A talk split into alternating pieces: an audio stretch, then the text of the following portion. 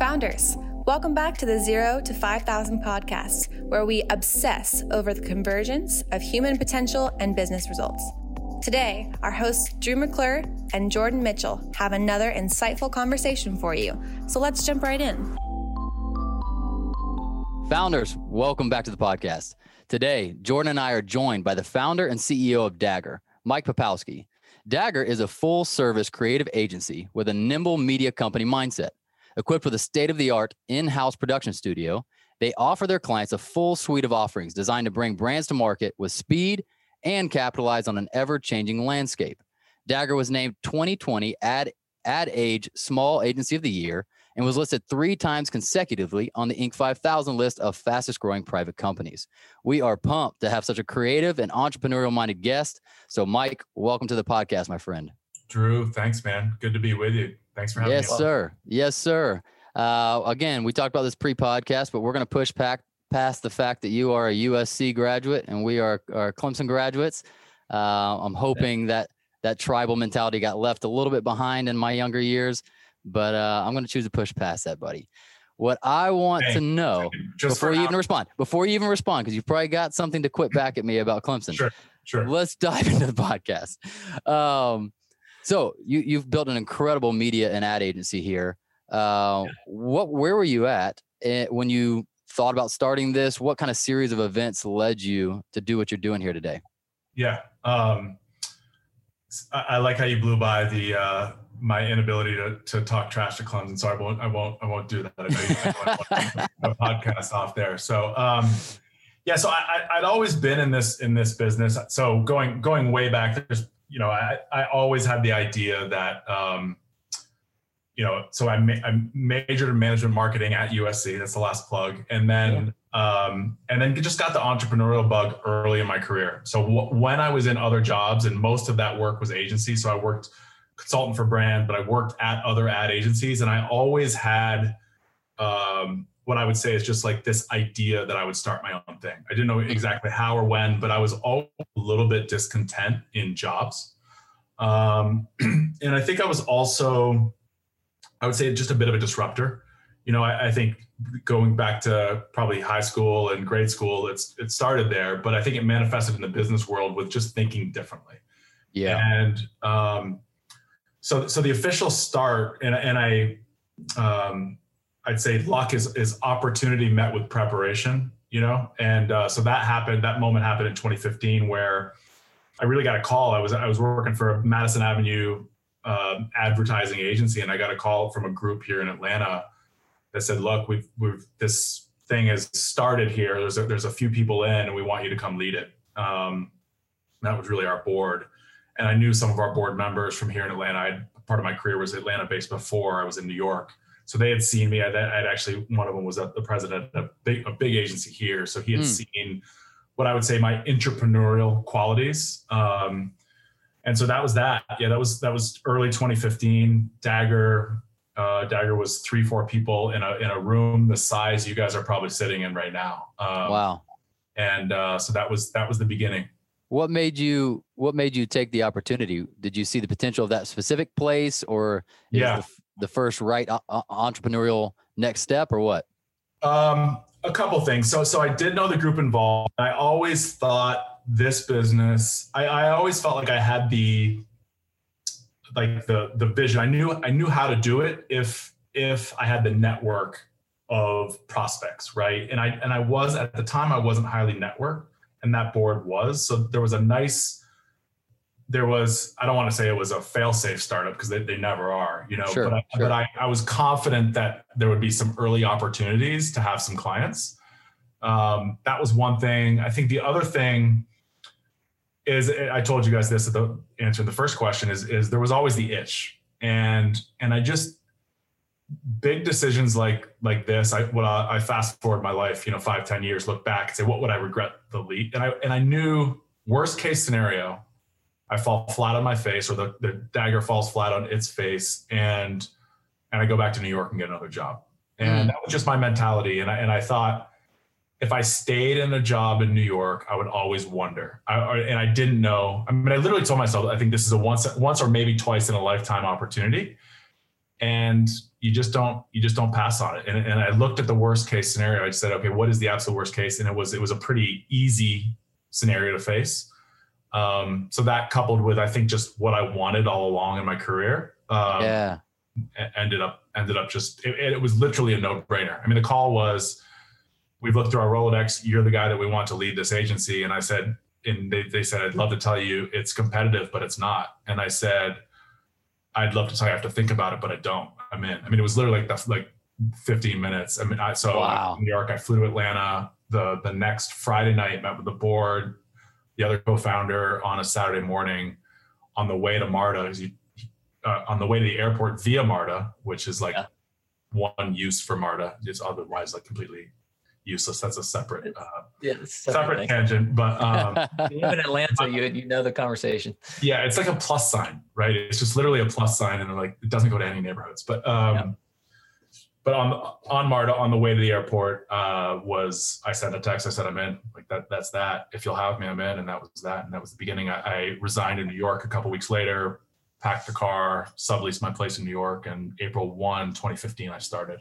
Wow, man, I'm I'm glad you uh, shared that insight. I, I don't know if that's been brought up yet, but I, it was what was triggering off of my brain was what was your decision making kind of matrix or metric for uh, making that decision, right? When you have something successful, it's one thing to start from scratch, which is has its own fears and its own risk and all that kind of stuff. It's another thing to go from established and successful in some sense to another move, right? Right. And Right. it's very interesting that you're, and I think spot on that your metric was actually fast forwarding and beginning to interplay which would be more painful if I were to fail or if I were not to take the opportunity. Right. And Yeah. that's that's just a helpful met. I've, I've used that before with coaching clients where we talk about the human spirit being able to heal from hurt, meaning like if you did something it didn't work out, yeah, that hurts, but it doesn't do well with being haunted, which is all the things you didn't do. It has a real hard time coping with like, what if I had asked her out, or what if I had Sure. taken the job? Like that just sticks around in the brain and doesn't really get healed, you know? Totally Um, agree. I, and I think that's a fear. I don't know where I picked it up, but I don't want to be whatever age in the future. Let's call it 75 and, or 85, and hopefully I, I can live that long um, to live with any kind of regret. you yeah. know? Yeah. I think that's that's just a general sort of thought and fear. Has that continued to be somewhat of a guiding principle uh, for how you guys have grown this business? Somewhat risk risk tolerant, maybe. I think that would translate into. Um, maybe I know I use it as a personal compass. I would say just in some big personal decisions. Um, with the with the business, a little bit. Yeah, I mean, I think just generally going back to what I said about having a maybe a more disruptor's mindset and thinking a little bit differently. Yeah. Um, we're pretty aggressive. I, I don't know if it fully translates into our day to day decisions, but it's definitely a. I'd almost call it like a fork in the road compass. You know, when like there's almost these big decisions yes you try to just you try to you try to look forward with the with the with the most amount of information that you've got um and then turn around and be like what's the better what's the better move um Yeah.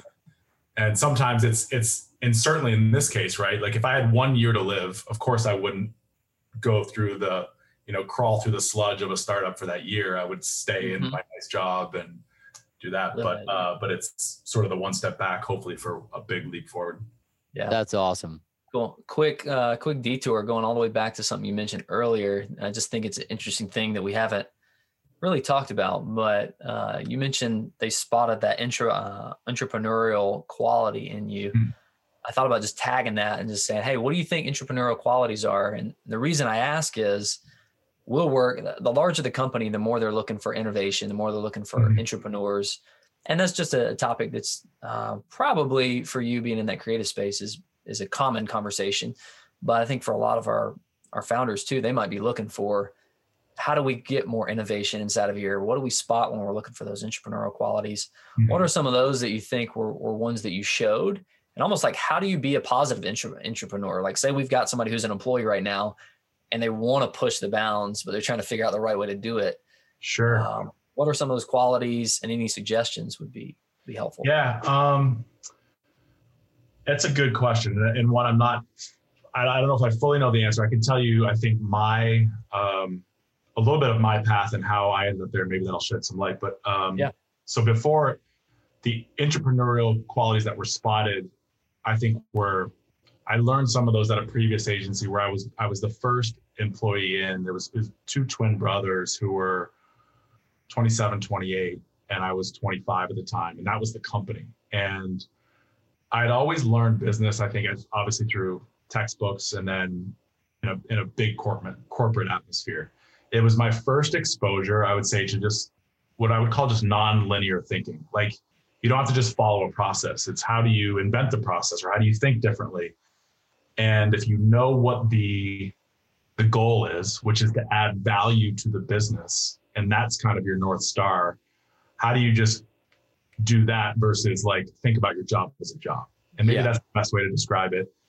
Um, yeah. the, the, the manifestation at the agency that I was working at was, you know, I I I was there for three years, and I when I came in, I was leading a book of business that was literally zero revenue, and it became about four or five million dollars. And so wow. that um, and through that, we were basically selling um, newer solutions, maybe that the agency didn't do before, and I think it was for me, it was spot, spotting an opportunity you know you know companies want revenue and value right and and yeah. how do you how do you build that against a possible market opportunity and and i think it, it's not like it all went seamlessly either you know i think there was some there it was it was successful but i i also think there were people that um there were probably some feathers ruffled in that moment where i was because i was senior enough i was senior vice president of the company and I think maybe our creative leader had a different vision at times, or our strategy leader had a different vision at times. And I think, um, I think I, in some cases, I was just so dogmatic about um, adding value that um, that maybe, um, yeah, my bedside manner could, could have been better at, at different times. Yeah, which that's sometimes that that is one of the entrepreneurial uh, traits or entrepreneurial traits is just a, a, little bit of that willingness to keep pushing and, and sometimes is a, a personality trait you learn along the way. But I really like the how do I add value to the business? Because that truly is that entrepreneurial question. You know, they're looking at where is a problem that I can solve to add value to the world and receive the the profit of of actually adding that value. I think that's powerful. And then the just the tab on nonlinear thinking um, is that a out of the box thinking, which is, you know, that's probably in your core capabilities that you've, you know, you've brought into Dagger, I would guess as well. Um, so yeah. I think so. Yeah. We've done, we've, I think we've done some things differently. I mean, I think I, I started this at a, like I, what I've always said, a, a pretty good inflection point in my career where I'd seen so many different situations and agencies and I knew what worked really well, and what didn't. So I had a lot of just, I'd say institutional knowledge that I brought I would also say, but I was still early enough in my career where we talked earlier it was okay to fail, right? It was mm, okay to yeah. kind of take a detour. It wasn't like I was, I needed to hoard for retirement or something like that, right? It was just, so I, I always felt like this opportunity happened at this kind of perfect inflection point where I had enough of the experience, but also the willingness to take a big shot too. So, yeah. Awesome. So if, if we go back to 2015 and you've taken the job, you're flying into Atlanta, you've got, you say three people that are we're currently yeah. at Dagger? That's right. That's right. Well, we, uh, there's a funny story. So I started, and then one of our founders went on, um, co-founder went on maternity leave, and then we had a at the time a pretty entry level gentleman who went on a two week vacation to Europe. So it was actually myself and our head of operations at the time was like, it's us. This, that was the company. Literally five years ago, it was two people. So wow, wow. Yeah. So once you got there and you know you get your legs kind of under you and you, you assess what's going on, where, where's your mind at? Like what, what was your mindset? What was sure. that first year characterized by when you, when you stepped yeah. into that? It's funny. I talked about that this morning with somebody just on a different topic. Um, and I went back there because I was, I'm helping somebody else with a, with a, a startup. Um, it was the most, I would say, it was the hardest I ever worked in my in my career. Um, you know, I, I, I was in week, you, most weekends would be spent, um, a good, a good portion of them would be spent in the office or focused on the business. Um, and I was just like, I basically, um, the, I knew, you know, when you're in startup mode, you, you it's, you're, you're, you're building the business, you're, you're finding revenue. And, yeah. Um, I was just like in attack mode. I would say it was probably, and I, we can get to this maybe at some point at the, the, podcast. I mean, I actually tapped out for six weeks with a horrible back injury, which I think that happened in 2017, which was a result of just stress. Wow. And and if I if we later on get into just lessons learned and things like that, that's one of them. But I was just I, I would say for 18 months I was in I was a version of myself that I don't think I would ever want to be again, but I think it was the version of myself that the company needed to get where it needed to get to, which was just like um, there's somebody else I'm advising on a startup where it's like, have you ever see a greyhound race where the rabbit shoots out and then the greyhounds are just like chasing the rabbit? Yeah. It's like so what I felt like in terms of revenue and growth. The company was just like I was constant, and it was it was an obsession. Um, but uh, I guess that and so I think a lot of my 2018 2019 has been finding integration and balance and mm. um, and I'm still focused and ambitious, but um, trying to to temper it all a little bit. Oh yeah, I mean yeah we oh absolutely yeah we talk about it a lot like um, you know what what it takes for a rocket ship to get off the Earth and into outer space. It, it's going to use 90% of its fuel just to get out of Earth's gravity, you know, right. just to get off the ground, to get momentum and the most precious the most precious uh, energy in the universe is momentum right? If you can get an object from rest to in motion yeah. you've got something. And so you're right it's those first early years where you're most tempted to give up you're most discouraged you're battling. I told our salespeople this is the hardest this is ever going to be right like it, it, there's gonna be different challenges but it's the hardest when you're the new kid on the block or when you're you're yeah. going from no customers to one customer or from one to ten and and so forth yes um so i'm curious it's yeah. True. Did yeah? Go ahead. Do you look back at it? I'm sure with a mixture. Well, actually, don't know. Do you look back at, back at it fondly? Do you look back at it like, wow, that was miserable, and I'm glad it's over? Um, just um, go ahead and talk. What were some of the lessons that emerged from that too? Yeah, I mean, uh, uh, yeah. So um, as I look back on it, definitely fondly, just because of what it is today. I mean, you know, I've told people that where we are today was was in head, like it was a dream. You know what I mean? Yeah. So so I think you have to. So I'm from Vermont, and the summer's really nice in Vermont because the winter is so horrible. You know what I mean? So I, mm-hmm. I think like the, the excitement I have about the company now, I think is more, even more exacerbated because of what I knew the early years were like. Um, mm. So would I do it again? I would start up again. I don't know if I'd start up another agency again. Um, yeah. But um, um, and I, I, think you asked another question. I, I lost answering the first one. Oh, you're good. Yeah, I, I, was just asking about some of the lessons that oh. came from that, um, and it, and it makes me curious. You know, having gone through that, having to fight and scratch so hard, and you said you had this vision in your head. I know not every time, but oftentimes there's some critical pivots that we have sure. one thing in mind. Sure but then it, it evolves over time or we realize like no the real opportunity is over here and we kind of change the plan was it that for you guys or was it more like no we actually saw oddly enough the plan and it was just a matter of working it till it succeeded i think we saw the plan and working it until it succeeded i think you know because we're a b2b business this this business this industry has been made before and done before i think there's nuances and incremental innovations but it's not like I think I think about a consumer product, right, where it pivots, you know, four different times before it actually becomes what the market demands. Right. So to me, I think um, I think for us, I think I had a pretty clear idea, and uh, of and, and I think we it, we came to market in Atlanta at the right time as well, and and that was part that was part of the whole sort of thesis of Dagger was and and I know you guys are spent time here, and um, one of you guys, one of you is living here. Um, there's so many great brands in this city, right? And I think it's like fourth for Fortune 500 brands, but from a consumer brand standpoint, you've got Chick-fil-A, Coca-Cola, Home Depot, Mercedes-Benz, Porsche. I mean, there are so many great brands in this yep. city. Wild Wings, um, and um, but I always felt when I was here that there the the agency didn't match the level of brands. And so much of the work that i wanted to do was being exported to new york chicago and la and um, just felt like that didn't need to be because i felt like the talent was either moving here or was here brought on by what the production the film industry. You know, you've got a lot of people, once they get to a certain point, you have a kid in New York, right? And then what are those financial implications? People pull the plug and look for an Austin or an Atlanta or some of the benefits of the city, but not Yeah. that level of expenditure. So I just had that belief that Atlanta was right. I just, and I still, I, I've carried that belief. And I think most people that I've interviewed with are like, well, what's the vision? I'm like, it's this. I think, Mm, I think there's never, and I don't want to say never, there's been some agencies that have done it, done it well, but there's never almost been a, what I would say this world-class agency. And in, in our industry, uh, you can, you can name them. There's one out of Portland. There's one out of Richmond, Virginia. Um, there's one out of New York. There's out of Boston, right? But Atlanta's never had that.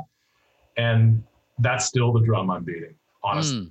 mm. Um, so, um, That's awesome.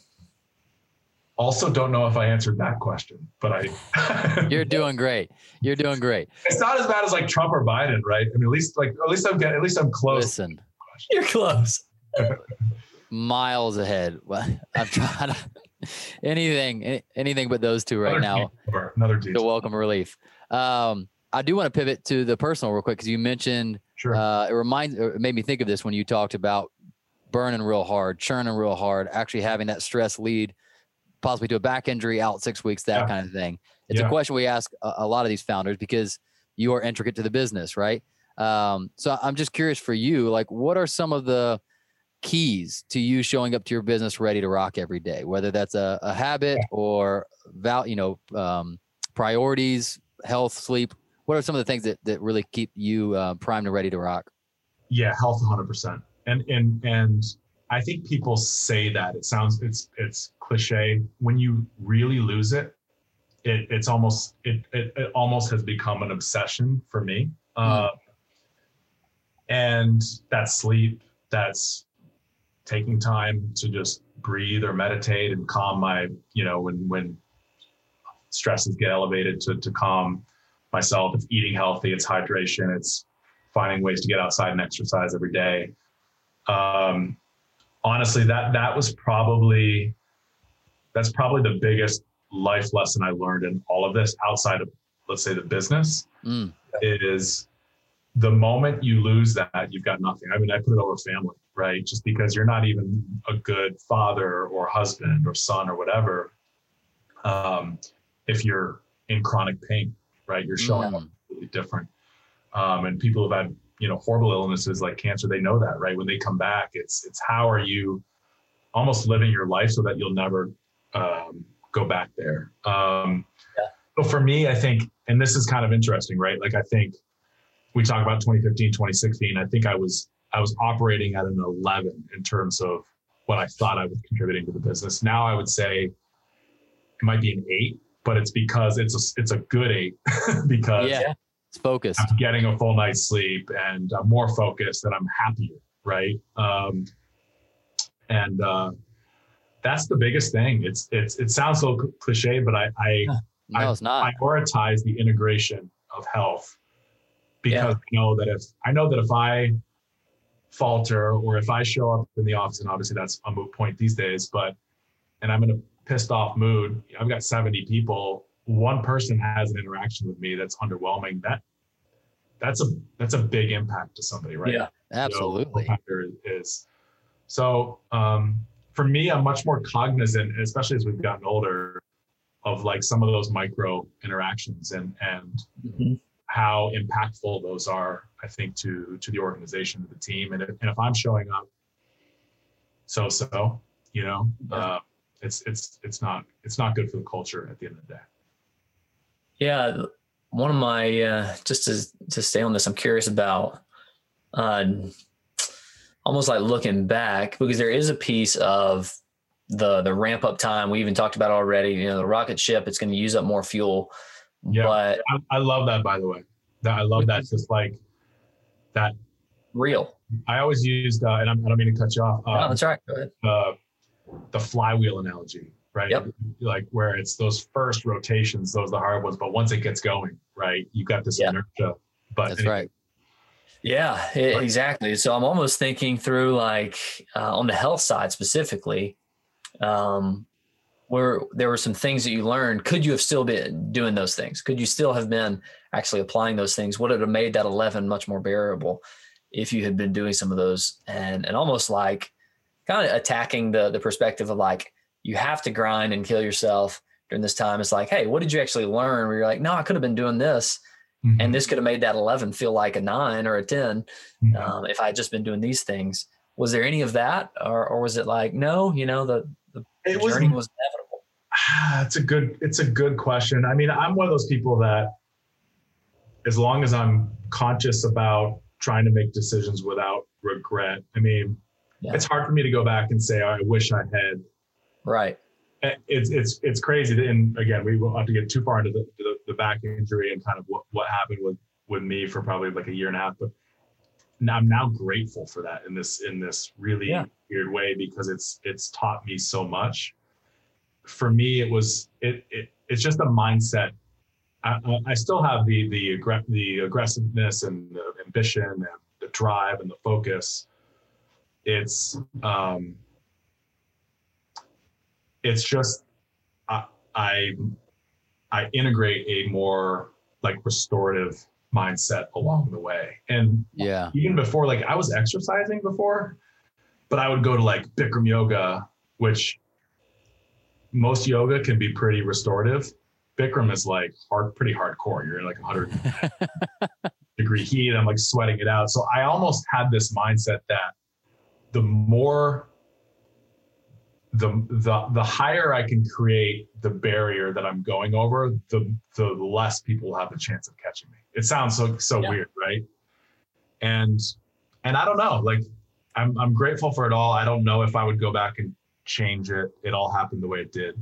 Um, yeah, it almost sounds almost like your story is your story and you embrace it the right way is what it sounds like. But also that wisdom of uh, we talk about the the peak performance book. Can't remember exactly. who, who, the author was, Drew. Um, I'll just but stress. Yeah, stress plus recovery equals growth, and so that thought of you finding more restorative practices yes, and not just continuing to push the stress thing. Um, the stress could create some growth if the recovery is there, and that's what I hear, and and what I would hope other founders or listeners would hear is, you know, the grind or really pushing yourself to your limits is not terrible, but you got to be be yeah. really attentive to how you restore yourself. Well, and that maybe that's you guys sparked something. Another way that I used so six years ago, I always thought I never thought about stress. I never thought about it. I'm like, what is that? I don't even I don't even understand the concept of it. Yeah. through this, I think you, you said it really well. Um, that yes, it, it, it uh, stress is actually good, right? Like that's that's what's going to have us grow. But it, it is your I think it's your relationship with it, right? Exactly. Um, yes. And, and I think I just had a, and I didn't know it at the time, but I had an unhealthy relationship with it because my relationship with it was, I am going to motor through it because of what, however I was wired at the time. And now it's just, I just have a very different wiring around mm-hmm. it. And I forgive myself more. Like if I need to rest, like if I just need to, yeah, you know, get off this podcast, lay on the ground and breathe for five minutes. I used to think I was like, whoa, I'm, I'm not contributing to the business right now, you know? Yeah, yeah. And so I felt like I had to be an 11. Now I'm knowing that I'm a better eight because yep. I've, I've, restored. So mm. that's it's interesting. Yeah. Yeah. Well, it's so interesting you bring that up because we do uh, often we'll start off a coaching relationship with an executive team or an executive with like a three hour intensive, like a deep dive to get to know them, how they operate, their world, their goals, all that kind of stuff. And one of these is we talk through this the stress relationship, and that's how how we phrase it is the formula is in stress plus recovery equals growth. Whether that's physically as an athlete, you have to stress your body, which is time under tension, and you have to give it recovery to get the gains that your stress was trying to give you. Right? It gives you the micro tears, the stress or the recovery. Yeah, back stronger, you get the result. And in business, it's the same thing. Like, but what I've noticed, and maybe you've noticed this as well, a human trait is we have gutters on either side of wisdom, right? Where we have overreactions, one side or the other. Sure. And, and right now, especially in business, there's kind of two camps. There's the camp that worships stress. That's like the Gary V grind, grind, yeah. go. And there's, there's those that demonize it. Yeah. that, that are like, I try to rid my life of stress. Like I don't Right. do anything that stresses me out. And I'm like, neither of those are true. Like the real calibration is just knowing it's not something to be worshipped or demonized. Yeah. It's about your calibration to it, where you have proper stress that's met with proper recovery and you get fantastic results. And I noticed even earlier you said, I have to forgive myself sometimes when I need a break. And I'm like, oh, yeah, that's towards the worship side where you almost feel like a guilt. Like if I'm not grinding for the business, I have to use the words forgive myself to take Yeah. some time off. It's kind of interesting. Yeah, no, it's very interesting. I love the the analogy and the framework that you guys are teeing up just in terms of the analogy of being an athlete. And you mentioned Gary Vee. It's so funny you say that because that is that that is the he is sort of the personification of that mentality. Um, and he used to say, I mean, I think he's backed off it a little bit now, but he used to Yeah. say all the time, he's like, well, you know, if you want to start a business, work nine to five, come home, pet the dog, and then work until 2 a.m. and then get back up and keep going, you know? Mhm. And part of that's true. Like it's true in a way. It Right. does perpetuate like an idea, you know, that that you just gotta always be grinding, like talking, thinking about the grind. And what's funny to hear you reference that is that I listened to so much Gary Vee 2015, 2016, 2017. And no, no diss to Gary Vee because I think he's great. Oh, Yeah, But absolutely. since then, I actually haven't listened to him, which is kind of crazy. Um, Yeah. Well, it's just again, it's about a recalibration. So, like, if you're way over here, let's say you're on the lethargic side, on the I'm sitting in my mom's basement with a white a vision board, hoping it's just going to happen. Yeah. He's a great voice for you. Like, you need someone kind of kicking you in the in the pants, saying, like, dude, you got to Right. work hard for this. This is not going to come without you working hard. But someone Yeah. like you, that's probably got a natural disposition towards hard work, it cranked you to overdrive He did. Go and you you need a kind of an opposite voice to say like you don't need forgiveness it's actually strategic if we can figure out so again i like to think about like an athlete i have Yeah. no problem if you want to do two a days i have no I, I used to play soccer at a competitive level jordan baseball i was a coach for a while like i have no problem with people running and working really hard but then it means we're going to be strategic about replacing their electrolytes getting sleep making sure they have muscle recovery and it's like that's the part of the conversation that's missing in the gary vee part that i bet he actually does embody in his real life Sure. you know, I bet he actually does. I mean, it sounds like he's got a marriage and a kids, you know, like, but it's not what is predominantly coming through his channel because maybe it's not his audience. Um, but I think that's really fascinating. Yeah, it's fascinating. And then, I mean, honestly, it's kind of like it's dawning on me as you guys talk about it too. Like my executive coach now. So early on, I had I worked with a coach who was much more of like a sales guy, right? And now my executive coach is a former yogi, and I, he's almost like somebody that would be like like Fred Armisen's character in Portlandia. You know, yes. he's just chill. He's more he's more Yoda, um, and Yeah. It's just interesting to see the see the continuum in the five years. And I honestly, before I, this conversation with you you guys, I hadn't really I've thought about it, but I hadn't. I don't think I've had a frame or an articulation the way that we've talked about it now. Yeah. That's awesome. Man, uh, just while we're still on it, any actual tactical side of things, you've you've hit on a few things, but any strategy or really tactics that you'd say stress reducing tactics, Yeah, anything in there that you've found specifically that's helpful? Nature, get outside, like hike and bike for me. You know, I think I Mm. think I think I used to always think in terms of like, okay, I got to work out. You know what I mean? I got to go like a spin class or you know, Yeah. or uh, a class or something like that. For me, I'm I am I'll forgive myself. I just go out on my bike and just cruise around. You know what I mean? Because Yeah. I'm outside, the heart's pumping. I'm not really um, thinking, especially now. It's great with COVID and everything. Yeah. Um, I would say that's the number one. And what's what's what's funny is I think I got away from that. I mean, I became pretty urban centered guy, even though I grew up in the Green Mountains um, Same. of uh, of Vermont, which is very outdoorsy. But I think I just like moved away from that, and I've come back to that, especially in the last two years, especially with COVID. Honestly, I've, I've Yeah. just, um, I've just got outside. That's a that's a game changer for me. It's it's huge. Yeah. Um, you know, I'll meditate. I think I, um, a little bit. I haven't got into it as much as that's a that's something I want to do. I've been much better about sleep, Yeah. uh, routines with just hydration and like Yeah. CBD right here. You know, like I've always Yeah. got different things going, but um, um, That is funny just to hit on like one. That's the number one. Sorry. No, just to hit on meditation because I, I want to give you. We're probably a little bit like-minded. Meditation for me is actually in the stress bucket, not in the recovery bucket. It's like if I'm meditating, it actually the the tactics and the breathing actually does help with with my body recovery. But I do think about the discipline of meditation right now is more like stress, where I'm actually trying to quiet the mind, Hmm. try to actually slow down and not just keep going, and you know actually capture my own thoughts and be present because I definitely am more oriented towards future. What are we about to do? Even if that's one hour from now or a year from now or 10 years from now. Uh, so I have found that meditation is like, I know this practice is great.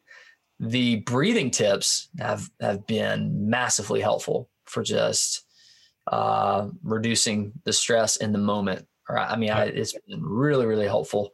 Uh, and just being able to quiet down and get that increase in oxygen um, and even just the depth I've even found of of learning about those things and realizing, okay, this isn't just a spiritual practice. This is actually something that will physiologically support the direction that you want to go, which is work Yeah. your your tail off to to get some results. I think those are the things that I've found have been really helpful. But yeah, I Yeah. do I do somewhat keep it in the stress bucket for me still as I learn the the discipline. Yeah, I just um, I listened to about three quarters of the way through it, but um, you guys know Wim Hof? Yeah. like- yeah. Um, He I loves saw- the the breathing and the Yeah. ice plunges and all Yeah. that stuff. Yeah, so he posted a book called Breath by a guy named James Nestor. It's yellow cover, and I listened. I'm about three quarters of the way through it, but it's talking about the power, like the the physiological benefits of breath, of just like stress and calming. I mean, you guys are gonna think I'll, I'll put this out on on the on the public airwaves right now. I've actually actually done stuff where I've like tried to tape my mouth shut while I sleep. Sometimes just to, because they're all about the benefits of nose breathing of the of, Yeah. Um, it's interesting book. It just talks about basically how as humans we've evolved in almost every other way, but our breathing we've devolved. So Whoa. I've actually been like playing around with that a little bit, but um, How did that go? it actually I don't know if it's placebo, but the times I've done it, I've probably done it about ten times. Yes. Uh, you get, You like, slept you slept the whole night through with the duct tape over the mouth? Yeah. So actually, the last time I did, I woke up and it was like it was off. So I think I was trying to take it off. But um, there's been there no. So there's been a couple times like seven, half, eight hours, and I feel amazing. It's crazy. So I, don't know, Wow. I don't know if it's placebo or that I literally broke breathed through my neck through my nose for eight hours, and I just felt amazing. Um, Man. so, but That is that is super interesting. yeah. So I mean, I do know, I do know. So I, I, I, I've had to kind of walk my way through. Basically, I think it's mostly genetic, but having somewhat anxiety in my family and then in my life for so much of my life, and that was one of the first things I noticed was you don't notice how shallow your breathing is. Not even like shallow panting, but literally just like not taking full breaths, and then you're like, well, of course that's got to be having some kind of uh, you know general physiological effect when you're just kind of always somewhat shallow breathing and so i'll have to catch myself regularly I, I call it sit up straight and breathe in deep. Like my posture will kind of get this way some. I'm like, dude, I gotta sit up, totally. take full breaths, and like it just locks you back into the moment, which is no, okay. We could geek out on this forever. Yeah. Uh, for the audience sake, I keep thinking about my vanity metrics of taping my mouth shut is going to take my beard away. You know, I'm like, Yeah, that's harder for you. It's how Is it committed worth are you, man? How committed? Shave your beard. I know. Come on. I'm like, gosh, my man Mike's challenging me. I don't know. Um, but back to the one tip, it's definitely na- nature. I mean, breath. I think I'm, I'm not qualified to go too deep on the power of it, but I know it's sure. hard. I'm starting to go there, but um, for me, yeah, it's, number one tactic is is just get outside and do what we're supposed to be doing. What we're- Oh, we're yeah. made for. we're not made to be sitting here in front of these big big screens. Artificial environments. Yeah. Yeah, man. Especially, you know, they call it the concrete jungle, right? When we live in cities, which there's nothing wrong with living in cities, but if you're not offsetting it with being around natural things and especially being out in sunlight and, and the vitamin D, it just really, I mean, there's a reason why Alaska has such a higher depression and suicide rate than the rest of the country. And it's because there's whole seasons that are dark, literally it's dark all day. And so I have a friend who's an FBI agent there and they have to have UV light, like the, uh, that mimic sunlight in their house to give them enough vitamin D to not have like the winter blues from all the darkness. It's it's really Yeah. fascinating. Yeah. Um, I'm curious to have a similar kind of conversation, but it doesn't have to be like in terms of physical recovery or whatever. Sure. Uh, but around teams. So you we're going to fast forward some just for the sake of time but you guys have built an incredible agency working with amazing brands doing some really innovative stuff and obviously you've hired along the way and you've built from three to what what size um uh, i think we're shade under 70 right now.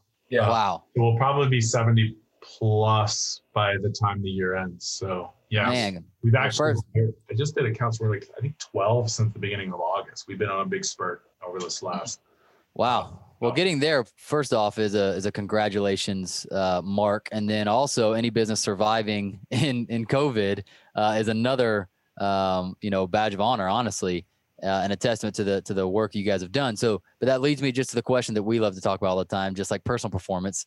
But it's just around how you guys think about team performance. How do you think about how do you think about culture? How do you think about getting the best out of the people that you have there? And I would especially think it's obviously important in any industry but particularly in a creative industry sure. where that's a really easy thing to lose the muse, you know, to lose the muse yeah. to, or to lose focus on details and drop balls that matter. Um, but what have you guys, what kind of conversation or thinking have you had around the performance of your teams and your people?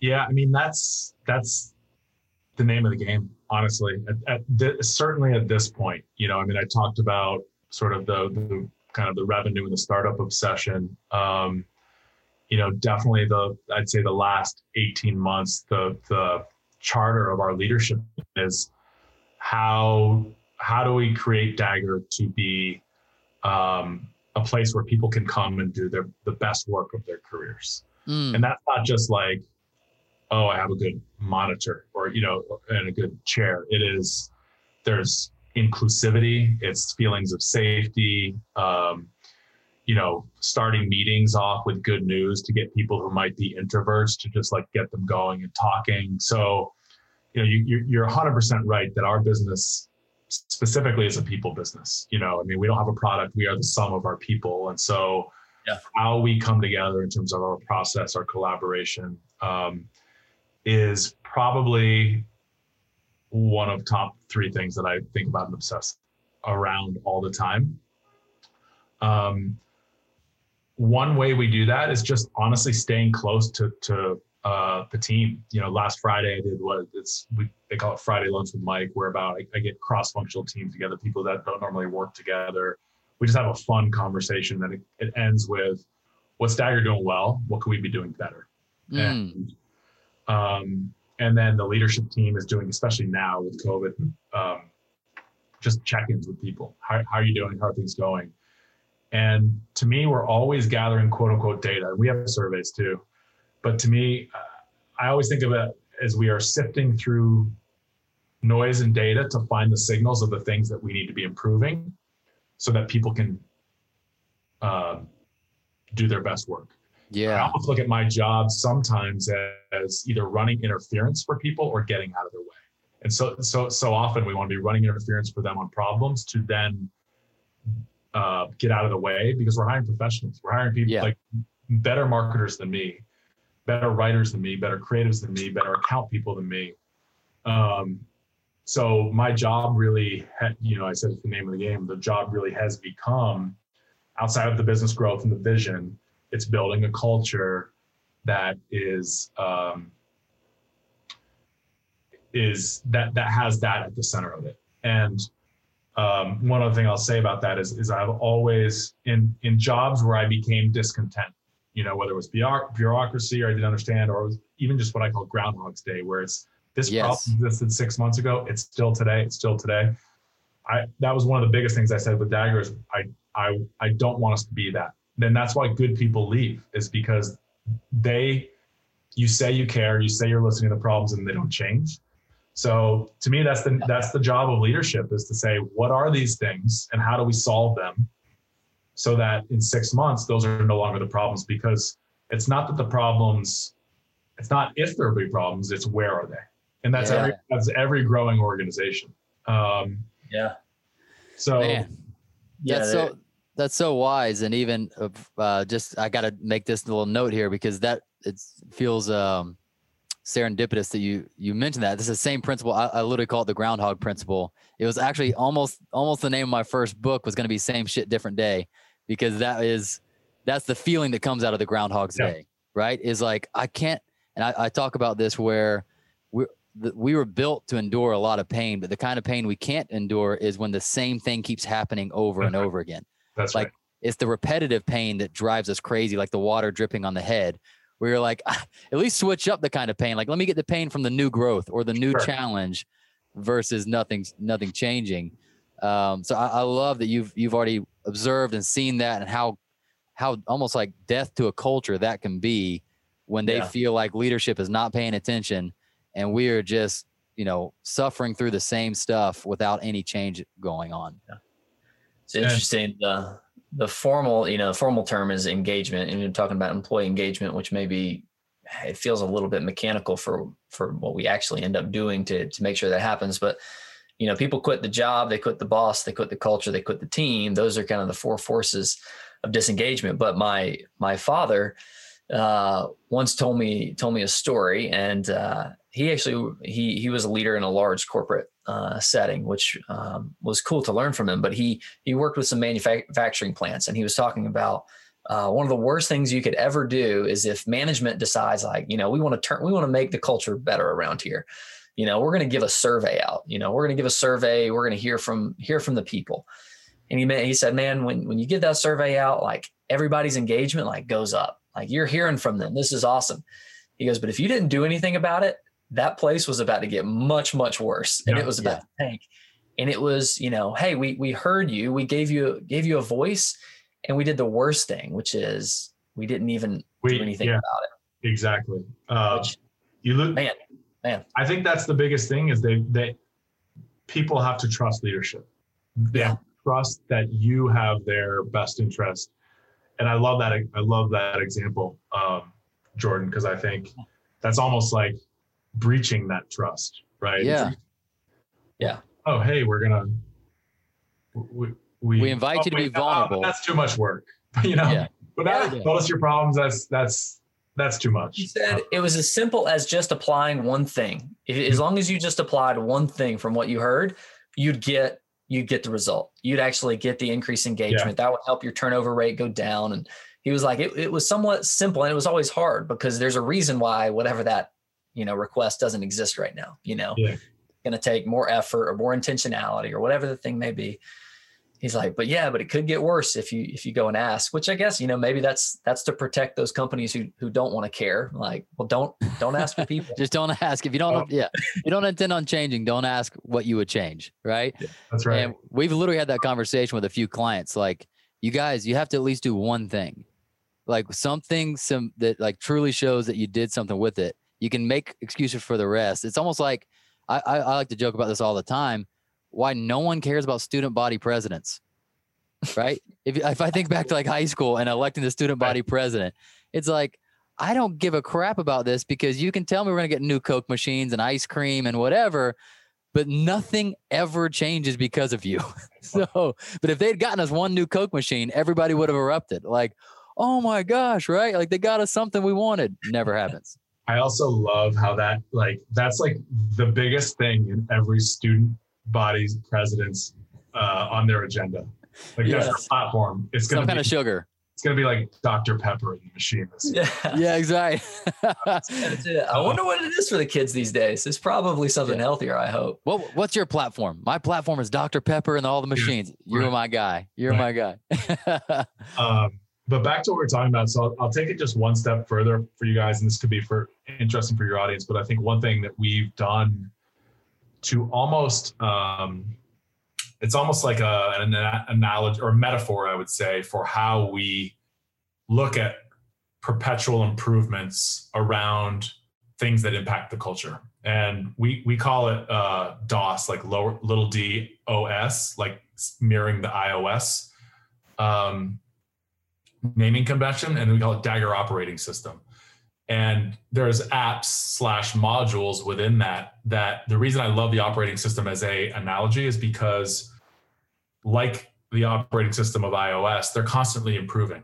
Right, as more people get on the system, or as they as they're bug squashing, they're constantly improving the operating system. And I've said that's the way DOS needs to be. We we constantly need Mm, but within the within DOS, there's it governs different modules, and one is like routines. It's like how we do stand-ups every day. It's uh, our tool set right? And how we're constantly evolving our tool set. Um, DEI is now a module, diversity, equity, and inclusion, and what we're doing initiative around that. And so these are, and one more we call glue, which is basically the things we do to come together to build trust that are just outside of our work, you know, just to basically build build team bonds and what those activities are. And we constantly survey around those things so people can be like, this tool isn't working anymore, or why aren't you guys doing this around diversity? Or wow. So we have it's basically we have you know I'm not going to pull out a slideshow, but um, but our COO this this town hall is or this coming week is going to just deep dive on kind of a readout of um, of how DOS is evolving, get some new people just up to speed on it. So we almost have it's almost imbued in our culture that that that's what it's about. It's always that and and that DOS is everybody's fingerprints are all over it, right? If you have an idea for DEI, we're, we're trying to survey against that. So it's not just like what can be better. It's like what can be better around all of the different aspects that that influence our our our work and our culture. Um, wow. So I, am pretty I'm pretty stoked about that. Um, I think it's like a a little bit of a secret weapon as we as we think about yes. not much of a secret anymore. Um, Sorry, uh, not no. anymore after this. It's all good. I'm actually, you know, my, my thing is, um, it's 90% ex, 10% idea, 90% execution. Right. So I'm, I'm, I'm pretty liberal with the ideas. Um, yeah. Still got to go and do it. So yeah, well, that's, I'll just tell you, that's one of the, that's one of the most innovative things we've heard thus far, I would say uh, on the podcast around intentionally creating your culture and engaging your teams bravo, man. I think it's I think it's what was in people's hearts when they when they gave people scooters and nap pods, but it wasn't what Yeah, right. Right. It wasn't what the culture actually needed. It's like, no, it needs that level of of operational thinking that creates real ongoing upgradable solutions to things like trust and connection and work efficiency, I'm sure, and those kinds of things. So wow, yeah. that is super inspiring to hear. Cool. Yeah, and we try to have the other things too. You know, fun. You know, lunches and sure barista and stuff like that. But but those I, are apps. What's that? Those are apps, right? Are apps yeah, on your operating system. Exactly. Exactly. Yeah, I absolutely love that analogy. Um, you know, what is the underlying thing that's always improving? And then you can have apps that come and go, um, that come with popularity, and and hopefully plenty that stay around. That's that's really good. Uh, Mike, let's hit the lightning round, man. Lightning okay, round time. Cool. Yeah. Uh, question number one for you. Uh, if you can ingrain one message into your organization, uh, what would it be? Um, I would say that scaling the idea that we care. Honestly, uh, you know, we, we are. I, I, we, we've already said this. We're a people-centered business, and, and our whole purpose is that Dagger cultivates the improbable within people. That's our outward purpose. It's what what are we doing that has nothing to do with with, with profit and and what I want people to, when I look going, we'll play this time machine exercise. When I fast forward 20 years and look back, the most fulfilling aspect of all of this is what people learned in their careers or gained in their or what they gained from their their time at Dagger versus yeah. the awards, the revenue, the work, that kind of stuff. Um, so I think it is scaling that in that just idea all the time that even when people are having a hard day, we that, that it is a place that is always we are trying to be progressive and move forward. Yeah, I love that one a lot. Uh, question number two: single best advice you've ever gotten about growing your business, and the worst advice. Um. Okay, so so best is this is a saying that I absolutely love. One of our board members told me this probably 2016, and it just stuck with me. And I say it to our leaders all the time which is do only the things that only you can do. And um, and I just think that's so powerful because one, it puts people to stop has people operating in their strengths for one. Yeah. Yeah. And uh, and two, it's sort of like a, a higher order of delegation. You know, it's like the moment that I am creating a project plan, I'm actually hurting the organization, right? Or you know, I'm taking away from what I'm thinking of all the stuff we're talking about thinking about the vision, thinking about the growth of the company. And I know that I'm I think I'm the only person that can do what I'm doing in, in the company. Whereas there are people who are hiring who are doing much can do their roles much better than I can do. So I think it's like it is a it is a leadership lens that I've loved and I say it all the time. So it's do only the things that only you can do. That's a great piece of advice that I've got. Yeah. Um, All right. Worst? Uh, this is hard. I don't think I've, I've, I've, I think it's implicit advice. It's not, you know, somebody said this to me, but I've seen it with leaders. And I think, I think in our business, I, I always think about, um, I think agencies specifically will chase revenue and they start to get outside of core competencies. I always use this kind of joke uh, or this this expression, like we are not going to be the agency that tries to take out our clients' trash, because I think you, some agencies will start work with a client and say, "Oh, well, we can do this and we can do this and we can do this." Then all of a sudden, you're just you're mediocre at everything. So I think it's staying core, and I've just seen so I've seen leaders do this in the past where they just start to chase money and it, it's counter vision or this or there's maybe no vision to start with. So that's probably it's implicit advice. You know, it was it's it's a role model that I probably just steered away from that as an idea. But I don't think I've gotten any like really bad advice. I don't think. Yeah. That's it. It's a good thing. Uh, well, hopefully you forgot all of it. Uh, that's Yeah. probably what happened. Exactly. Um, did not entertain it. Uh, question number three. Uh, we got the DeLorean question here. You Yeah. get to go back to the future. So if you could go back to the past, shout one thing to yourself from the driver's side window of the DeLorean, uh, Sure. when would you go back? What would it be? Um, I mean, I think it would be you, Jordan. You you sort of alluded to this in that kind of that that phase where I I tapped out and I was and I was all stress on stress, and I'm like, I'm just to fight through this. I you know I think it's it's definitely that, and I I think we unpacked that earlier, but I think the the advice to myself at the time, and it, and this this advice would have, would apply to me. You know, you you talked about the mom in the basement. That's or the the kid in his mom's basement. That that wasn't me. Somebody who saw what I was doing and maybe saying, "Here's some uh, either stress resiliency or restorative prac- practices that will help this be a marathon and not a sprint that you're going to collapse at the end of." Um, so that would probably be it. That's awesome. Yep. Um, it's good. Number four, uh, what's what causes you the most worry leading your organization? Uh, I always have a, a healthy level of paranoia. I feel. I think the. You know. I think um, our business is. Uh, I always. I tell this to the team. We will get fired for reasons that we cannot control. You know, that like new CMOs come in and they change agencies, and so. I think I think I always maintain, and that's probably why I've been in such growth mode is because I'm trying to outpace what I what I look at as inevitable churn. So the most worry is always going to be um, a client is is is not happy. Um, you know, something goes awry on a client, and and you know, and then uh, the reverse of a pitch win happens, which is a client walks. Um, we've been very, very, very good with client retention. I think our clients are very, very happy by and large, but I think that's because I carry that constant worry. Yeah, Yeah, that's good, man. Uh, thank you for being honest too. yeah. Uh, number five, what's the current BHAG? What's the current big, hairy, audacious goal for you? Uh, for for Dagger or personally? Uh, I like to actually get both. That'd be Okay. good. Um, Typically, we're thinking personally, but both would be awesome.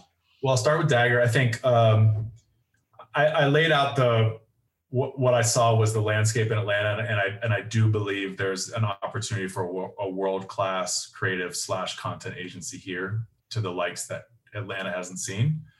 That's the BHAG, and I know it, it it's not quantitatively driven; it's very qualitatively driven. But I'm okay with that. I, I think I think you know when that happens, I think we, we will feel that. And, you know, I think we're very formidable, very competitive in that space now. And you might be able to make a case, but I want that to be a, um, a sure thing. Um, personally, I, at some point in my life, um, hopefully sooner than later, that I want to wake up every day and do exactly what I want to do. I want to be doing exactly what I want to be doing every day. Nice. Love that. Boom. Well done. Yeah. Mike, Fun guys. I mean, Yes. Clemson- I mean, who would have thought two Clemson guys, you know? that's right. I- I- Listen, we're smashing old barriers. We're building Right. new bridges. This podcast is healing the world, one Clemson USC fan at a time. A big rivalry. It's a big rivalry. And our head of PR, who you guys met right before this call, she's a I'm I'm Red Sox, she's Yankees. So there's all these all these rivalries afoot. Uh-huh, I'm, uh-huh. glad, I'm glad we built a bridge on this one. Absolutely. No, on a, on a on a real note, this has been a true pleasure. It's it's really cool to to learn about another company in my backyard in Atlanta doing some world class things both at the client level, but also again, I want to just encourage you uh, some really fantastic wisdom on your personal journey, on your leadership journey, as well as what you guys are doing as a culture there. Uh, I think your your big, hairy, audacious goal is uh, is is is very achievable, and you're on that path right now, my friend. So thank you so much for taking the That's time and sharing your wisdom on the podcast today. Thank you, Drew. I appreciate it. Jordan, appreciate it. Enjoy Abs- it. Absolutely. Take care, buddy. You too. Thank you. Founders, thanks for listening. We hope you enjoyed it. Make sure you subscribe to the podcast and hop into our monthly founder email so we can ensure you stay on the edge of peak performance and massive business results.